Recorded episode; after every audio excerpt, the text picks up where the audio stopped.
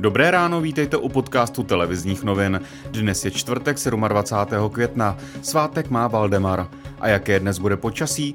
Dnes očekáváme oblačno až polojasno, ojediněle na západě místy přehánky. Nejvyšší denní teploty vystoupí na 14 až 18 stupňů Celzia. A jdeme na zprávy.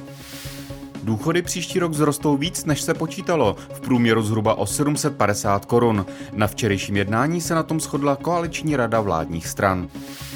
Hasiči v podvečer výjížděli k požáru v Kvasejovicích na Příbramsku. Plameny tu pohltily plechovou budovu plnou sena. Škoda byla vyčíslena na 8 milionů korun.